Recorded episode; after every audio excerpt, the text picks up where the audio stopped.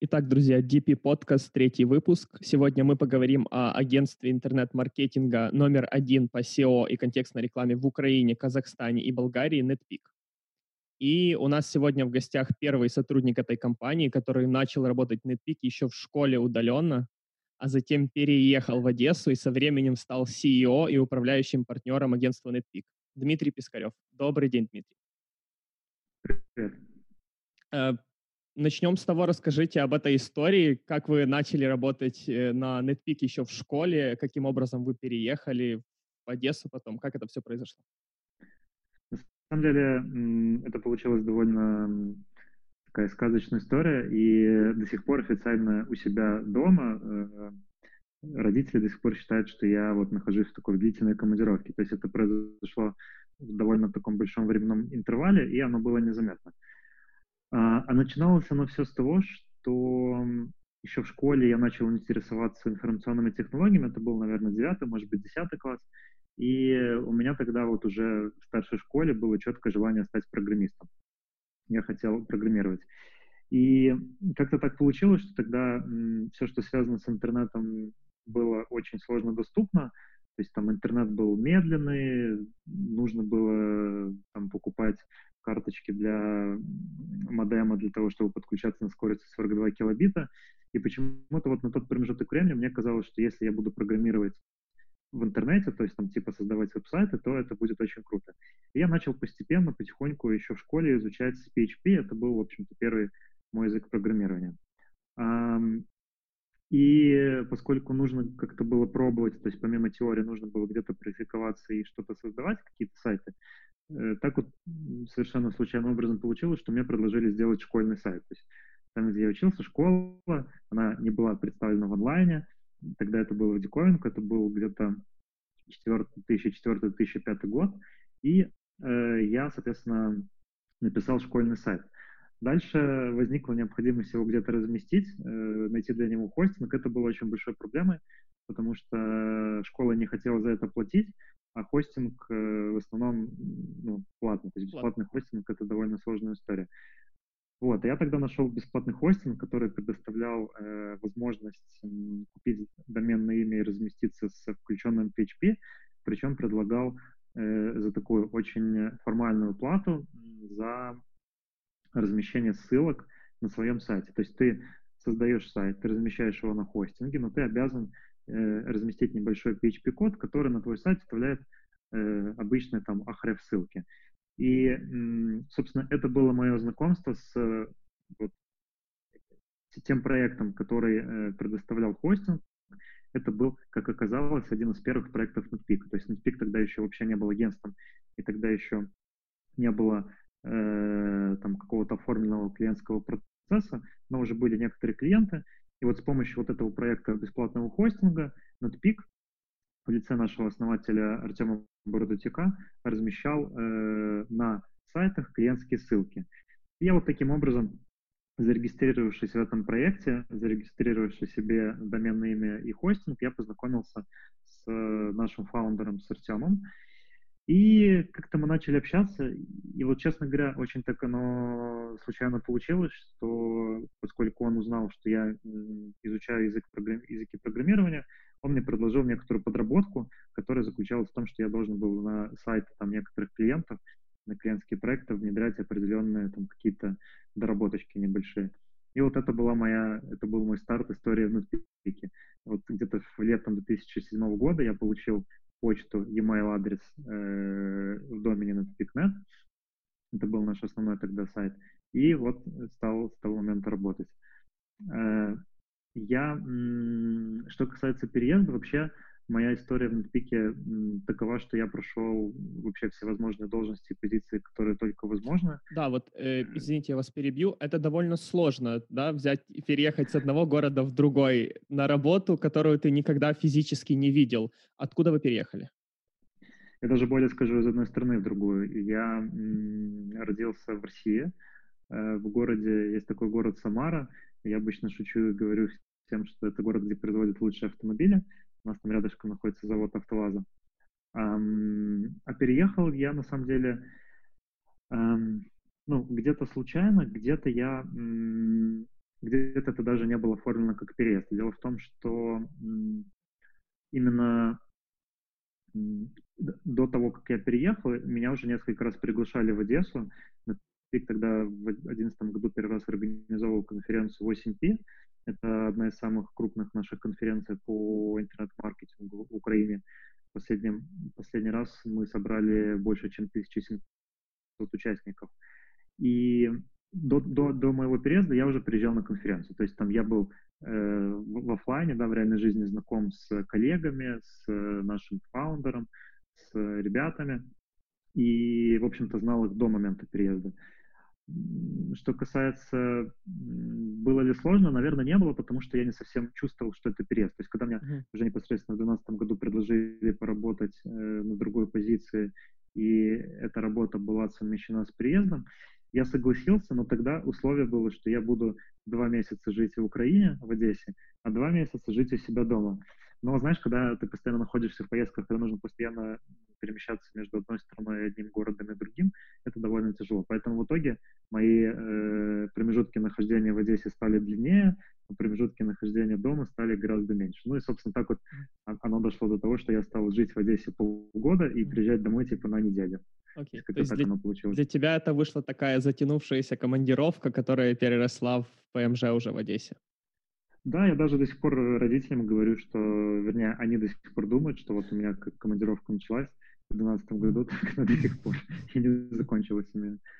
Какая структура NetPeak? То есть NetPeak это же не просто одна компания, правильно? У вас много направлений. Да, у нас очень много направлений, и у нас развитие компании происходило таким очень интересным способом. Мы как бы все...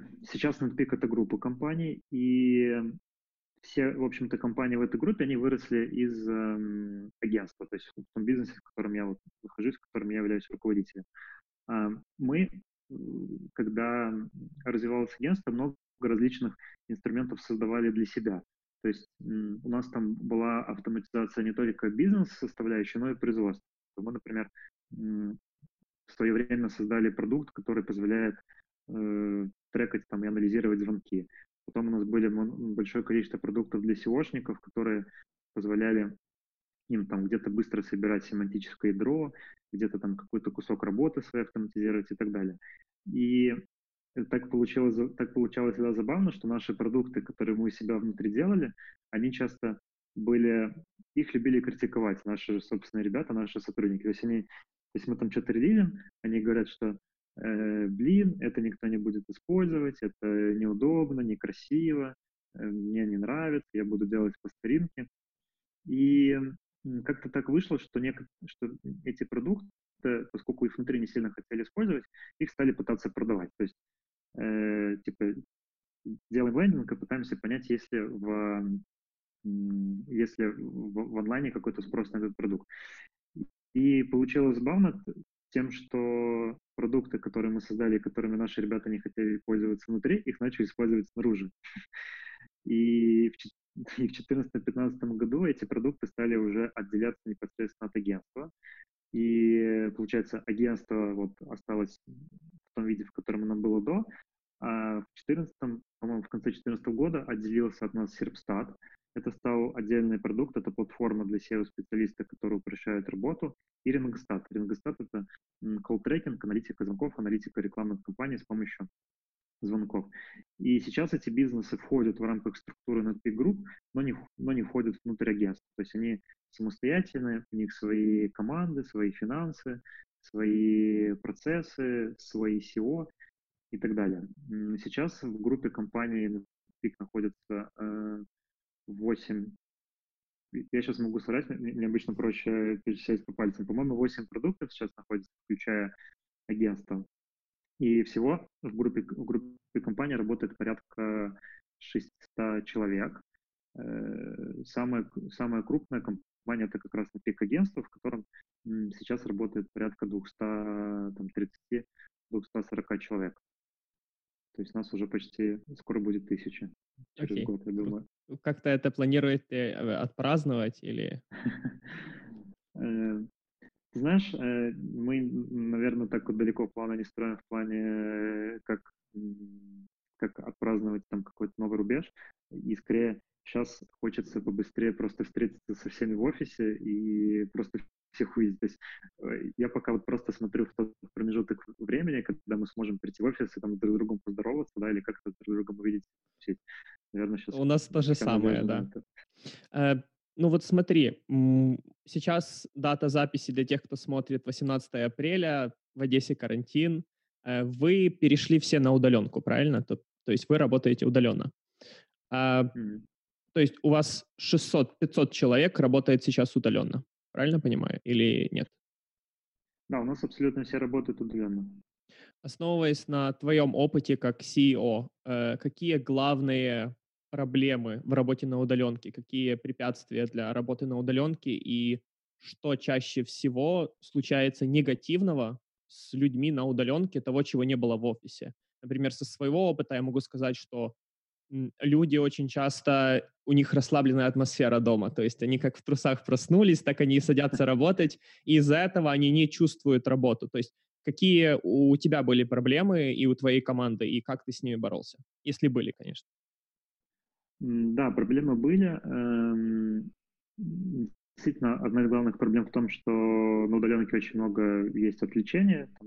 Для меня, например, очень такое, наверное, такое классическое отвлечение, это там подойти к холодильнику, да, и что-то... Покушать, что-то, это да. Что-то найти, да, что-то перекусить. Э, мы боремся, в общем-то, с основными проблемами следующим образом. Во-первых, у всех команд, которые работают, которые есть в агентстве, есть э, стендапы, но они были еще и до удаленки, и есть там некоторые элементы, которые мы принимаем из крама. То есть там а что значит стендап? Э, стендап — это, он еще называется методологией Daily Scrum, или, как это раньше говорили, планерка. То есть это процесс, когда все, все члены команды просто созваниваются и отвечают на, два, на три вопроса. Первый вопрос, что я делал вчера по своей работе, что я буду делать сегодня по своим задачам. И третий вопрос, есть ли что-то, что мне мешает в достижении результата по моим задачам. И вот одним из способов борьбы с э, прокрастинацией дома у нас было обязательно внедрение таких стендапов уже по всем командам. То есть до удаленки мы как бы позволяли сотрудникам, позволяли командам добровольно решать, хотят они делать у себя, например, э, вот такие планерки или не хотят. То сейчас мы просим все наши команды в таких планерках участвовать обязательно. То есть любой отдел, любая команда должна созвониться, обычно это утром происходит, и каждый там рассказать, э, у кого какие есть э, сложности в работе, кто что будет делать. Это первое. Второе, есть еще, по крайней мере, сейчас такое, такой процесс.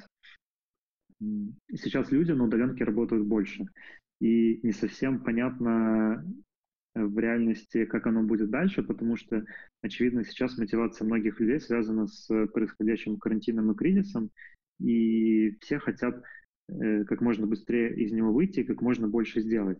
Поэтому я бы сказал, что для нас сейчас процесс удаленки и процесс понимания непродуктивности на удаленке не совсем понятен, потому что он перекрывается той мотивацией людей, как можно больше сделать, как можно больше достичь, потому что все хотят работать, все хотят кормить свои семьи, все хотят достигать результата, э, покупать там себе что-то домой и так далее и тому подобное. Поэтому, наверное, мы пока что не совсем ощутили минусы и плюсы удаленки, просто потому что не то время сейчас, чтобы понять, насколько она непродуктивна. Э, ты только что вспомнил о том, что у вас люди мотивированные, хотят побыстрее все сделать, вернуться на работу. Э, это уже такие глобальные вопросы корпоративной культуры. Какие основные принципы корпоративной культуры у вас в офисе? Что вы проповедуете? свобода работника или наоборот нужно его микроменеджментом заниматься? У нас есть, э, во-первых, пирамида ценностей, согласно которой наша первая ценность — это такая самая простая ценность — это давать больше денег нашим клиентам. И, по сути, если ты, например, пришел в компанию, у тебя нету какой-то высокой цели, и ты не хочешь э, идти, например, по последней нашей цели из третьего мира в первый, то тебе может быть достаточно вполне первого уровня пирамиды. Это приносить деньги своим клиентам, э, бизнесу и себе лично. Э, что касается основных принципов работы, то мы в основном на работе проповедуем Эм, принцип САМа — это самостоятельность, это самоорганизованность, это автономия. Но, конечно, я бы был нечестен, если бы сказал, что руководителей у нас нету, и был бы нечестен, если бы сказал, что нету никакой системы контроля. И ты знаешь, мне кажется, что ну, вне зависимости от того, какие есть корпоративные принципы в компании, все равно должны быть какие-то базовые элементы, которые позволяют э, работу сотрудников э, в минимальном виде контролировать э, и хотя бы иметь какие-то там milestone, которые тебе позволит понять, насколько тот или иной сотрудник хорошо работает. Но, конечно, микроменеджмент — это то, чем все стараются заниматься в последнюю очередь, как правило. Да. Я с тобой полностью согласен, потому что когда ты только приходишь на позицию новую, какую-то руководящую, все, я сейчас все поменяю, там, я дам людям свободу, они будут делать то, что будут хотеть, я буду идеальным руководителем, но потом ты понимаешь, что люди день ото дня, у них даже настроение меняется, и зависимо от этого настроения, поэтому уже нужно какие-то микроменеджмент штучки вводить, какие-то репорты, вот как ты сказал, стендапы. А я мне как... очень... Да, говори, пожалуйста. Э, я когда менял позицию, я был несколько лет э, CTO, то есть я после того, как занимался ERP-системой, я ушел, э, я, я стал заниматься в целом всей разработкой в компании, и у меня в подчинении на момент смены э, позиции на SEO было порядка там 30-40 человек. И что, что интересно, что когда я менял позицию CTO на SEO, я думал, что у меня будет больше свободы. Оказалось наоборот. Чем больше людей в подчинении, чем больше команда, тем больше я вынужден учитывать интересы абсолютно всех. И действительно, оно так просто не работает. Когда по щелчку пальца тебе все меняется, и все становится там лучше или хуже. Чем больше э, людей в подчинении, чем больше команда, тем больше ответственности, тем нужно быть аккуратнее в принятии тех или иных норм, решений, регламентов и так далее. То есть стало еще сложнее, потому что еще больше увеличился штат. Да, как говорил дядя Бен из Спайдермена, большая сила да, требует да, большой да. ответственности. Да, э, хочу вернуться по поводу пирамиды, с которой ты сказал. Э, мы обсудили только что первую степень пирамиды, правильно? Это приносить деньги клиенту. Какие остальные и как это работает? Да, мы, э, когда мы разрабатывали принципы и пирамиду, э, мы ориентировались на то, что все сотрудники находятся на разном текущем уровне своего понимания, понимания мира, и вполне нормально, что есть категория людей, которые не будут специально идти за тобой. То есть не все Э, не нужно ожидать, что в команде э, обязаны быть люди, которые должны верить там, в какую-то твою миссию или в какие-то ценности. Для многих работа — это просто работа для того, чтобы приносить деньги. Именно поэтому первым уровнем пирамиды мы оставили тот уровень, который связан с приносом денег клиентам компании и себе лично. Это вполне понятный, вполне нормальный, вполне хороший уровень. Э, Следующий уровень связан с развитием малого и среднего бизнеса в рамках Украины. А, ну, поскольку мы занимаемся интернет-маркетингом, наша задача, и мы на нее очень хорошо влияем, это увеличивать э, прибыль клиента, это увеличивать охват клиента, доход клиента. И мы своего рода можем являться таким двигателем, который позволяет развивать малый и средний бизнес в рамках нашей страны, во-первых. Во-вторых, большое количество продуктов, которые мы создали, позволяет этой миссии еще быстрее следовать. То есть вся наша экосистема, вся наша инфраструктура, которая создана, она позволяет нам очень легко помогать бизнесу развиваться в абсолютно всех направлениях, которые связаны с интернет-маркетингом. А, наша третья ступень в пирамиде — это э, вдохновить деятельность, деятельность собственной компании и бороться с банальными вещами, которые мешают развитию нашего общества. Это неэффективность, это какая-то там банальность, безответственность и так далее. И мы хотим в рамках своей компании показать, как мы это успешно делаем. У нас действительно очень есть много нестандартных вещей, нестандартных подходов, которые используются, которые позволяют нам бороться с этими явлениями, о которых я сказал. Ну, например, в NetPeak есть э, конституция своя, в которой есть свод правил, согласно которым сотрудники что-то могут или что-то не могут делать. Она очень большая, она, она на самом деле больше даже реальной конституции, то есть там большое количество пунктов. И когда сотрудник приходит в компанию, э, первая его задачей, помимо там организации всех доступов всех систем, является прочтение нашей Конституции и потом сдача теста по этой Конституции спустя два месяца, как он проходит испытательный срок. Интересно. То есть мы, то есть мы ожидаем, что сотрудник э, не просто про, прочел какие-то формальные принципы, но мы ожидаем, что он их понял, что он их коммитится выполнять, поэтому эти принципы проверяем. Э, наша следующая... Э, извини, а эта конституция, она в свободном доступе, ее наши слушатели могут посмотреть или нет? Э, нет, нет, она, она не в свободном доступе, okay. она м, находится в нашей внутренней Википедии, посмотреть не получится. Но вообще я посоветую, если у вас есть, если у вас в компании уже организованы какие-то процессы или если есть уже какая-то систематизация бизнеса, то самый лучший способ всю информацию хранить, это хранить ее в движке Википедии. То есть у нас вот все, что есть, все, все, что мы там за много лет набрали опыта, каких-то регламентов, процессов, мы это все сохраняем в своей внутренней Википедии, которая, во-первых, очень удобно организована и очень легко там что-то найти, во-вторых, ее может любой отредактировать. То есть у нас, если сотрудник нашел какую-то ошибку в каком-то правиле или нашел какую-то ошибку в каком-то тексте, может самое легко поправить, собственно, так, как это происходит и в обычной Википедии на, на просторах интернета.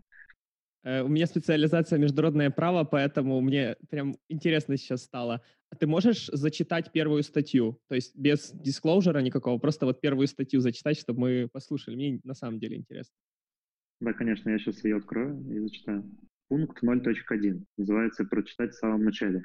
Как ты можешь обратить внимание, мы выбрали началом Конституции не первый пункт, а нулевой пункт. Здесь написано следующее. Прочитать в самом начале. Обращение руководителя об идее компании. Выбирайте ту идею, которая вам по зубам, от простой сложной. Принести прибыль клиенту NetPeak, развить украинский бизнес, вдохновить деятельность NetPeak других жителей Украины на борьбу с неэффективностью, банальностью, безответственностью, изменить менталитет, попасть в рамках одного поколения и третья мера в первое, не изменяя свою географическую дислокацию. Ну и далее есть несколько ссылок, которые дополнительно надо всем сотрудникам прочитать. Это миссия компании, история компании и выступление нашего фаундера на одном из ивентов. То есть вот так у нас, Круто. так у нас начинается конституция.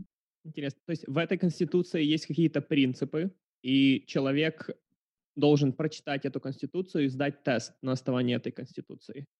Если он его сдает, то он остается в компании, а если он его не сдает, то он уходит или он э, еще раз ее читает? Давай чуть подробнее расскажу вообще про процесс э, анбординга тогда сотрудников и про то, как мы, как они проходят испытательный срок. Когда сотрудник приходит в компанию, на него ставится задача по многим организационным моментам, которые он должен делать. Среди них это, как я уже сказал, доступы, это прочитать Конституцию, это прочитать там правила своего отдела, это провести one-on-one со своим прямым руководителем и так далее и тому подобное. Э, у сотрудника всегда есть два человека рядом, которые следят и которые помогают ему в работе. Первый человек — это его куратор, это непосредственно кто-то из отдела, в котором ты работаешь из команды, который тебе помогает адаптироваться, который помогает именно в твоих функциональных обязанностях. Второй человек, который тебе помогает, это HR, это тот, это либо рекрутер, который брал тебя на работу, либо это HR, который работает в компании. Его цель помочь тебе как раз в том, чтобы под конец испытательного срока ты как сотрудник не только мог функционально работать, но и знал все наши принципы, нашу корпоративную культуру, миссию, ценности и так далее. И на момент конца испытательного срока, который проходит в, обычно через два месяца после того, как сотрудника взяли на работу, он связан с двумя, он, он связан обязательно с двумя блоками, которые ты как сотрудник обязательно сдаешь. Первый блок касается тестов, связанных с твоими профессиональными навыками и твоими функциональными обязанностями. Ну, то есть, например, если ты выходишь на позицию project менеджера ты э, обязан сдать несколько кейсов клиентских, которые тебе позволят потом с этими клиентами работать. Это первый блок. Второй блок — это сдать как раз тест на конституцию, на знание там принципов, миссии компании. И, конечно, у тебя есть несколько попыток. То есть, э, если ты, например, не сдаешь один из тестов, каждый тест имеет определенный вес, и каждый тест имеет определенное ба- максимальное количество баллов, которые ты можешь набрать. Либо ты по баллам проходишь, либо ты по баллам не проходишь. Если ты по баллам не проходишь, то у тебя есть еще две попытки, которые пройдут через некоторое количество времени, согласно которым ты можешь э, пересдать любой тест. То есть ты можешь, например, э, сдать тест по основам, по нашей Конституции, но не сдать тест по функциональным обязанностям. Тогда ты пересдаешь тест по функциональным обязанностям. Либо наоборот. Если ты не сдал его, если ты не сдал один из тестов э, с третьей попытки, то ты не проходишь испытательный срок. Но я тебе скажу честно, на, мой, на мою память, э, я не помню прям сотрудников, которые с третьего раза не смогли сдать эти тесты.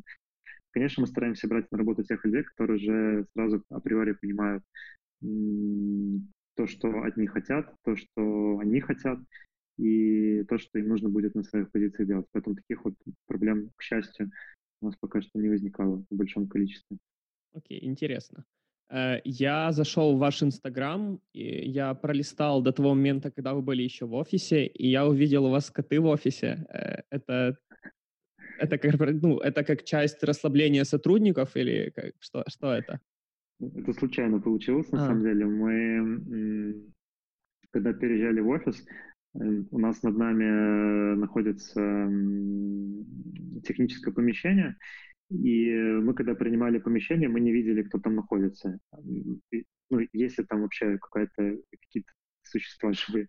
И получилось, что до нас там никого раньше не было, то есть мы первый арендатор сейчас, и вот как-то так оказалось, что в этом помещении жила кошка, э, которая, видимо, поняв, что у нас есть провизия и есть люди, решила к нам спуститься. Э, и она там через кухню, через кухню к нам зашла. А дальше как-то получилось само собой. Э, люди решили организоваться ей там на корм, на прививки и так далее. И, в общем-то, вот она у нас осталась в офисе, но она с нами, знаешь, она с нами больше дружит, а не живет. То есть она может заходить в офис, у нее там есть вода, еда, у нее есть туалет, но она абсолютно свободна в своем передвижении. То есть она каким-то хитрым образом, я, честно говоря, не знаю, видимо, как-то через крышу может выйти и может вернуться тогда, когда это заблагорассудится. Поэтому э, она скорее наш сожитель или мы ее сожители, который ее немножко подкармливает и делает чуть веселее. Мы поговорили про кошек. Это тоже как получается часть такого отвлечения сотрудников, чтобы они не только были на работе сфокусированы. Какие еще методы вы используете для того, чтобы разнообразить рутинную работу сотрудников, чтобы они не просто там сели, пришли, работали, чтобы для них это было больше, чем работа? Ну, у нас достаточно много есть э, внекорпоративных ивентов и разных возможностей для того, чтобы организовать свой досуг. Есть спортивные, неспортивные штуки, которые могут быть интересны разным категориям людей. Первое, что есть, это мы полностью оплачиваем сотрудникам тренировки по разным видам спорта. В частности, это футбол. У нас есть несколько футбольных команд. Э, ребята тренируются там зимой в залах, летом на открытых площадках с э, тренером. Эм, есть команды по баскетболу также. И, по-моему, по какому-то еще виду спорта было, сейчас уже не вспомню. Кроме того, если ты хочешь разнообразить как-то свой досуг, то есть команда ЧГК, и в которой тоже можешь поиграть. Кроме того, есть курсы английского языка, ну, вернее, были курсы английского языка, пока мы были в офисе, сейчас их на данный момент нету. Сейчас мы думаем над тем, чтобы сделать что-то в онлайне. То есть, кроме, кроме вот тех ивентов, о которых я сказал, есть еще образовательные программы, которые у нас внутри имеются. У нас есть два типа еще как бы ивентов для самообучения сотрудников. Первый ивент называется Peak Talks. Это когда мы приглашаем какого-то спикера, обычно это наши внутренние спикеры, которые и нашим сотрудникам, и, публике, это публичное мероприятие, рассказывают о какой-то теме, ну, например, о продаже или о ведении проекта. Есть еще мероприятие, которое называется Peak Insights. Это чисто ивенты для наших сотрудников, которых мы тоже приглашаем каких-то известных спикеров, которые нашим сотрудникам рассказывают что-то на какие-то интересные темы. Ну, например, из последнего мы проводили вебинар э, известного украинского предпринимателя и финансиста Любомира Остапова на тему личных финансов. То есть он в Zoom созвонился с нашими ребятами, кто изъявил желание поучаствовать в вебинаре, и рассказал про то, как вести свои личные финансы, про приложения, которые можно для этого использовать, про немножко про инвестиции, про то, куда, как инвестировать, там, с какими ставками и так далее. А сейчас мы думаем над тем, чтобы спортивные мероприятия перевести в онлайн, в частности, делать турниры по киберспорту. Вот это круто, да. Онлайн, онлайн штуки, там, типа Counter-Strike, э, что-то вот подобное, но пока еще не сделали. Но я думаю, что это будет такой вопрос ближайшего ближайших двух недель, если карантин только не закроет. На самом деле, мне кажется, что это будет актуально даже вне карантина. То есть люди очень многие люди, для них способ расслабления — это просто посидеть за компьютером. Если можно провести время с друзьями, почему бы его не провести, даже вне карантина? То есть это спортивный интерес. Mm-hmm. Я видел одно твое выступление. Я видел много, но сейчас сфокусируюсь на одном. Э, что должен сделать руководитель в первые 100 дней работы? Можешь для наших зрителей вот буквально по пунктам там 1, 2, 3, 4, 5 пересказать это, потому что, ну, это очень ценно, мне кажется. Да, могу. Э, тут такой заранее дать дисклеймер небольшой о том, что тут оно в основном подходит тем руководителям отделов и команд, которые не имеют управленческого опыта и которые вот только пришли сейчас на свою новую позицию. Если говорить про тех, кто уже давно работает на позициях руководителей, э, про тех людей, у которых уже есть определенные настроенные процессы, то здесь к моему выступлению нужно подходить осторожно, потому что оно может многие штуки просто переделать или сломать. Это нужно делать максимально аккуратно, потому что если э, в работе с людьми будешь неаккуратным, то последствия могут быть очень печальны абсолютно для всех. Если говорить про те штуки, которые я рекомендую делать для новых руководителей, то здесь можно выделить следующие моменты. Первое и самое главное – это не торопиться. То есть любые инициативы, любые идеи, которые у тебя появились как у нового руководителя в голове относительно своей команды, не нужно их сразу внедрять тем же днем.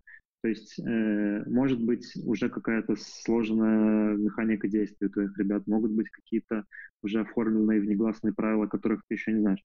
Поэтому первое, что я рекомендую делать, как бы оно ни звучало красиво, это ну, вот ничего не делать. Типа просто наблюдать какое-то количество времени за тем, что делают твои ребята. Не спешить, не ломать дров, не э, проявлять инициативу, которая может погубить уже настроенный процесс. Это первое. Второе, что я обязательно рекомендую делать, это пока, э, условно говоря, ты как руководитель ничего не делаешь, это настроить тет-а-тет, или как оно сейчас говорится в модных, модных методологиях one-on-one, да, с э, one-on-one со всеми э, сотрудниками, которые есть у тебя в команде, абсолютно, абсолютно со всеми.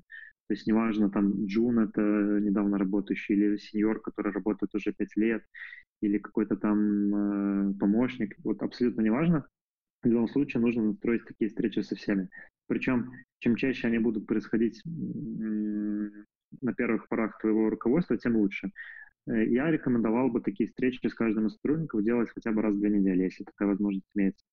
На этих встречах обязательно нужно фиксировать все, что тебе рассказывает сотрудник, э, ну, конечно, в самые важные моменты, и все, что ты ему говоришь, для того, чтобы постепенно в течение там, месяца-двух собирать картину о том, как люди взаимодействуют у тебя в команде между собой. Это очень важно. То есть второе — это настроить встречи и собирать информацию. Опять же, на встречах не обязательно давать советы, на встречах не обязательно говорить, что надо делать по-другому, на встречах не обязательно подходить э, и менять уже устоявшиеся процессы. Третье как только э, у тебя, как у руководителя, есть понимание того, как работают люди между собой, кто чем занимается, у кого какие задачи, у кого какие между собой отношения, можно уже немножко систему менять.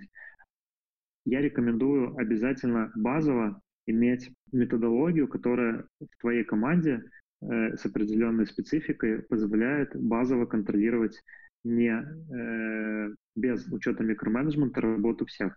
Ну, самый простой пример такой методологии — это Scrum. можно использовать канбан, можно использовать какие-то другие методологии, можно брать из них не все, там, а брать только то, что абсолютно для тебя важно.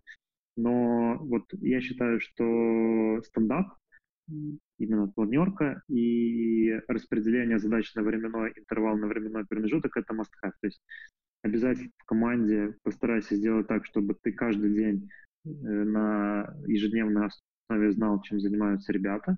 А второе — это обязательно все задачи должны быть хоть как-то распланированы на какой-то промежуток времени. То есть должна быть либо приоритизация, либо ограниченность по времени задач. Иначе э, задачи просто будут делаться бесконечно.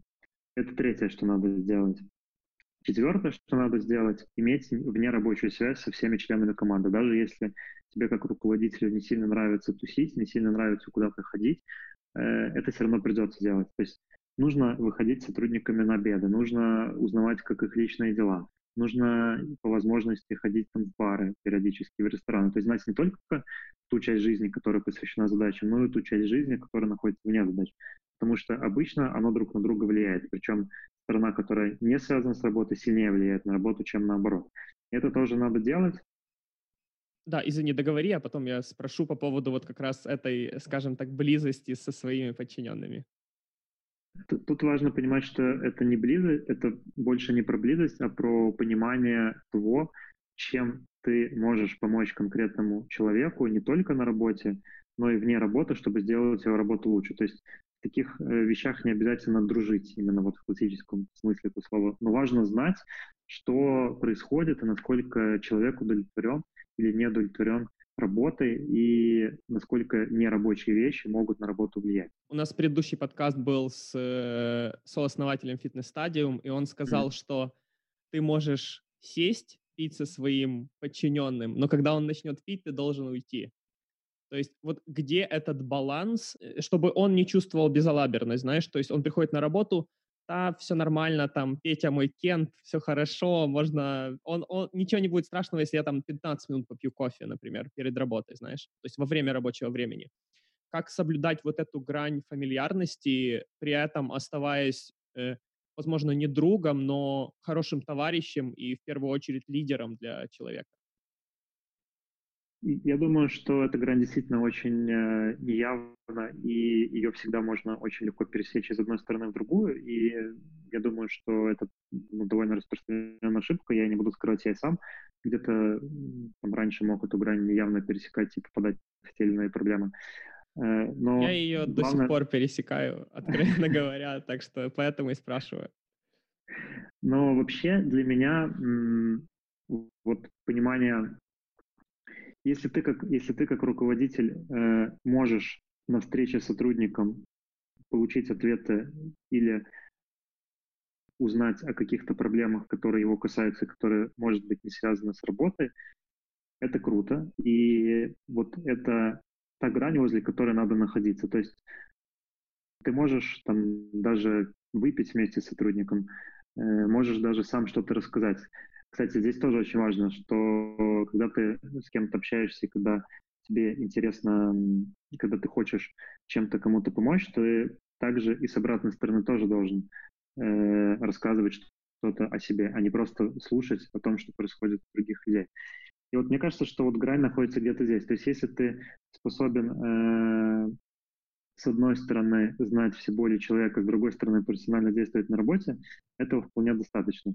Но это очень сложно, и действительно это легко пересечь. Я для себя просто выбрал такое, такое правило, принцип о том, что я на работе э, приучился к тому, что если нужно что-то сказать, вне зависимости от того, кто этот человек, хорошо я с ним общаюсь или не общаюсь вообще, я все равно это должен сказать, и должен сказать так бы, как бы я сказал по умолчанию. То есть не э, меняя слова, не пытаясь там подстроиться, не пытаясь как-то поменять суть в зависимости от того, насколько хорошо или плохо я знаю человека. Поэтому такой вопрос очень сложный, и действительно здесь вот напороть очень легко. Поэтому оно обычно видно невербально. То есть вот грань такая очень-очень тонкая. Мы только что поговорили о том, что сотруднику нужно говорить беспристрастно и беспредвзято, скажем так. Там, э, вот у меня родился вопрос по поводу критики. Я недавно смотрел интервью с э, Федоровым, он маркетолог крутой в Украине, и он сказал цитату какого-то человека, что э, «you need to call shit as a shit», то есть ты должен называть дерьмо дерьмом. Э, не считаешь ли ты это слишком жестким? То есть если человек косячит, ты должен прямо ему сказать, что парень, ты косячишь, давай исправляйся, потому что будут последствия. Как, как ты даешь критику своим э, подчиненным? Я здесь абсолютно поддерживаю Федор. Эм, э, наши люди в основном, когда я еще работал там с небольшими командами и э, пытался организовывать работу небольшого количества людей, я такие ошибки часто совершал. Я пытался как можно, я, я пытался настолько хорошо скрасить фидбэк, что в итоге было непонятно, чем вообще хочу сказать. И потом я понимал, что это создает еще больше проблем. То есть ты поговорил с сотрудником, ты ему сказал, что он плохо что-то делает, но ты это сказал настолько неявно, что он ничего не понял. Но а ты-то думаешь, что ты явно сказал, потом mm-hmm. проходит какое-то количество времени, там две, не знаю, четыре недели, он повторяет свою ошибку, ты начинаешь еще, еще сильнее злиться, но злиться нужно на себя, потому что это твоя проблема, а не проблема сотрудника. В конце концов, такая в конце концов, такое недоговаривание и такая такое, такая модель поведения приводит к тому, что ты просто как руководитель можешь взорваться, уволить сотрудника, но самое плохое при этом, что он даже не будет понимать, за что ты его уволил. Да. Поэтому я стараюсь говорить прямо, без приукрас. Понятно, что я не буду кричать, я не буду ругаться, я не буду говорить, какой он плохой, но если кто-то что-то сделал плохо, то я так и скажу, что, типа, чувак, сори, но вот это ты сделал неправильно, вот здесь надо было сделать так. Или вот это типа, полное говно. Я вообще не представляю, там, типа, как это можно было выложить. А если человек не воспринимает это, то есть, например, он говорит, да не, я все хорошо делаю, увидишь, все будет нормально, ты перегибаешь палку. Ну, условно говоря, я понимаю, что с руководителем так не будут говорить. Какая твоя реакция будет на это? Есть два способа. Иногда я позволяю людям совершить ошибку, а потом посмотреть, что будет, причем посмотреть их собственными глазами. То есть где-то можно даже не спорить, а сказать, что окей, э, ты можешь считать меня неправым, просто подождем через какое-то время. Дальше человек понимает, что он был неправ. Это первый вариант. Второй вариант, э, если у меня не всегда есть время спорить, и я все-таки хотел бы, чтобы та или иная ошибка была исправлена, то есть такое правило, которое можно применять, которое я услышал от руководителя Амазона, Бозеса, оно у них в компании звучит, звучит так. Uh, you, may, uh, you may not agree, but you commit. То есть, окей, будь не согласным, это твое право быть не согласным, но сейчас в конкретной ситуации я прошу тебя сделать по-другому и прошу тебя на это закоммитить, потому что это работа. Иногда приходится делать так, особенно в той ситуации, когда времени на споры не очень много. Но вообще лучше это позволить сделать ошибку. Оно более долгосрочно работает. Человек потом сам поймет, да, согласен. Возвращаемся к вещам, которые должен сделать руководитель. Следующее, что обязательно надо сделать, любую работу, любое общение, которое есть, особенно по задачам, ну, собственно, перевести в формальное в письменный вид. То есть если э, ты как руководитель раздаешь задачи, ты их раздаешь только письменно. Ты ставишь их в задачник, либо ты их пишешь на почту. Если у тебя есть какое-то поручение, ты пишешь его на почту. Если тебе нужно что-то за сотрудником проверить или что-то проконтролировать, ты открываешь задачник. То есть вот это вообще даже, наверное, должно было быть первым, но вот без этого вообще никак. То есть любая работа должна быть э, зафиксирована на бумаге. Если ты кого-то о чем-то попросил, если ты от кого-то что-то хочешь, если ты этого не написал, все. Ну, типа, я полностью согласен, я уже обжегся на этом на самом деле.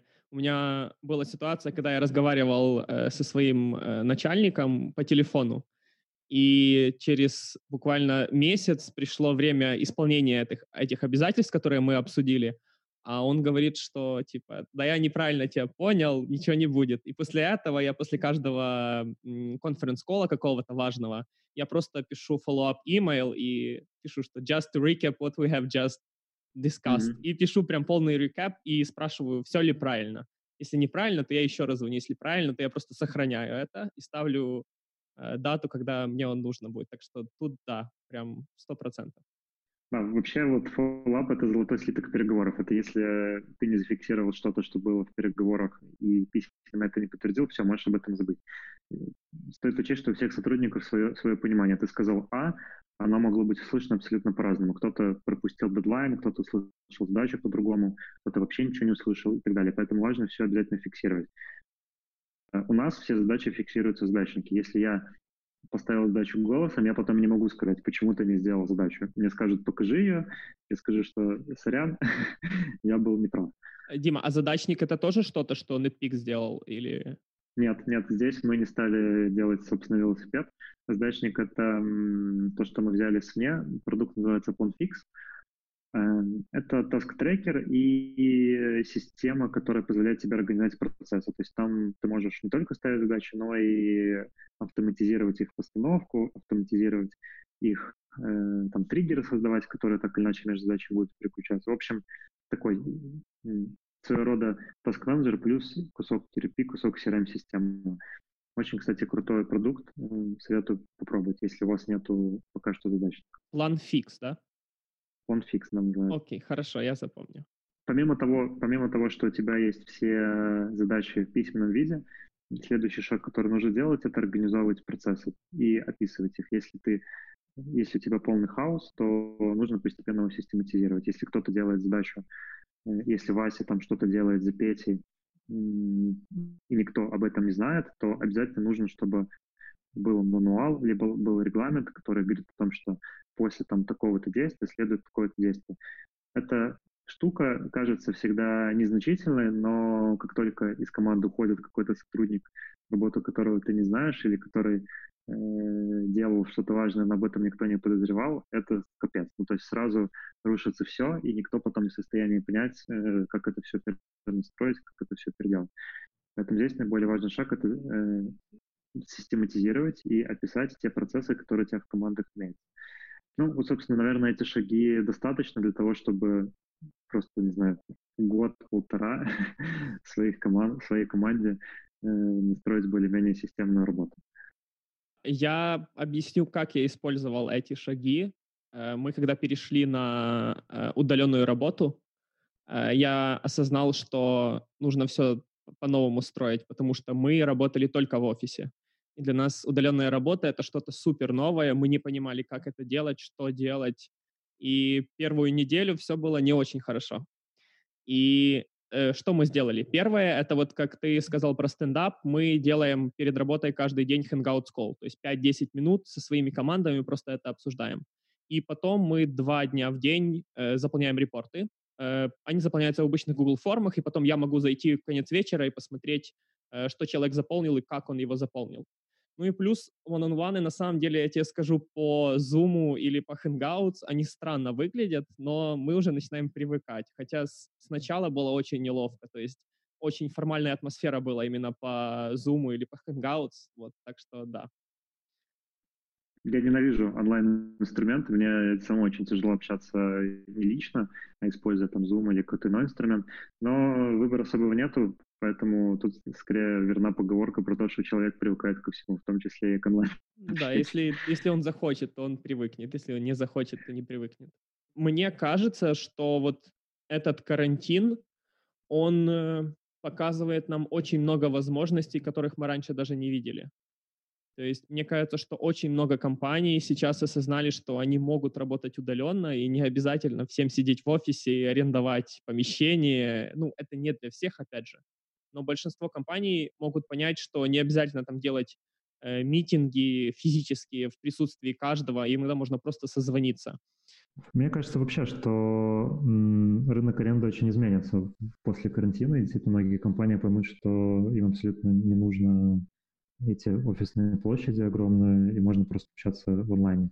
Мы даже все сейчас делаем опрос, потому сколько людей хотят продолжать работать в офисе, там еще не все проголосовали, но история такая, что уже 25% людей, в принципе, считают, что им офис не сильно нужен. То есть они согласны просто типа, работать из дома. Да, а, но вопрос в их э, производительности. То есть они дома производительность у них сейчас понятно, вот мы только что обсудили, что их производительность выше, потому что все хотят побыстрее это закончить. Но вопрос в долгосрочной перспективе, то есть через год будут ли они тоже так работать. Дима, вопрос к тебе. Как ты считаешь, э, сколько продлится еще карантин и стоит ли людям всерьез настраивать систему удаленной работы, если карантин вдруг закончится через две недели? И я думаю, что даже если карантин закончится через две недели, то стоит настраивать удаленную систему, потому что видя числа увеличения заболеваемости и видя то, что, скорее всего, тестирует очень небольшое число людей, можно предположить, сделать предположение о том, что заболевших будет все равно еще больше становиться. Поэтому мне кажется, что выход из карантина с точки зрения государства будет больше политическим, а не реальным. Поэтому себя мы решили, что мы не будем выходить в офис до тех пор, пока не поймем для себя внутри, что это безопасно. То есть если там, в конце апреля, в середине мая закончится карантин, мы, скорее всего, не выйдем в офис в, эти, в этот промежуток времени. Э, и то же самое я рекомендую делать, собственно, и другим бизнесам, потому что если вы, если мы хотим о том, чтобы наши сотрудники были здоровыми, если мы не хотим никаких проблем для своих сотрудников и для себя, лучше сейчас максимально долго оставаться дома и быть максимально, ну, максимально себя обезопасить. Поэтому здесь э, я думаю, что лучше настраивать уже процессы. И в конце концов, даже если все будет хорошо, это хороший челлендж и хорошая возможность поменять свою структуру, сэкономить где-то на аренде площадей, где-то найти офис меньше часть сотрудников перевести на удаленку, где-то чуть-чуть выйти из операционки и получить возможность больше ездить в отпуск, например, если, конечно, будет вообще возможность куда-то ездить, э, больше куда-то выходить, заниматься чем-то другим. Поэтому с этой точки зрения я в любом случае бы настраивал удаленные процессы для удаленки уже сейчас, вне зависимости от событий дальнейших. Да, минимально, даже если мы выйдем уже из удаленки, и человек вдруг заболеет на неделю, мы будем точно знать, что ему нужно делать, чтобы он работал из дому, например, а не мы просто на неделю теряли человека, и кто-то его каверил. Да, это точно. Окей. А, спасибо большое, Дмитрий. Э, друзья, с нами был Дмитрий Пискарев, и мы обсуждали NetPeak.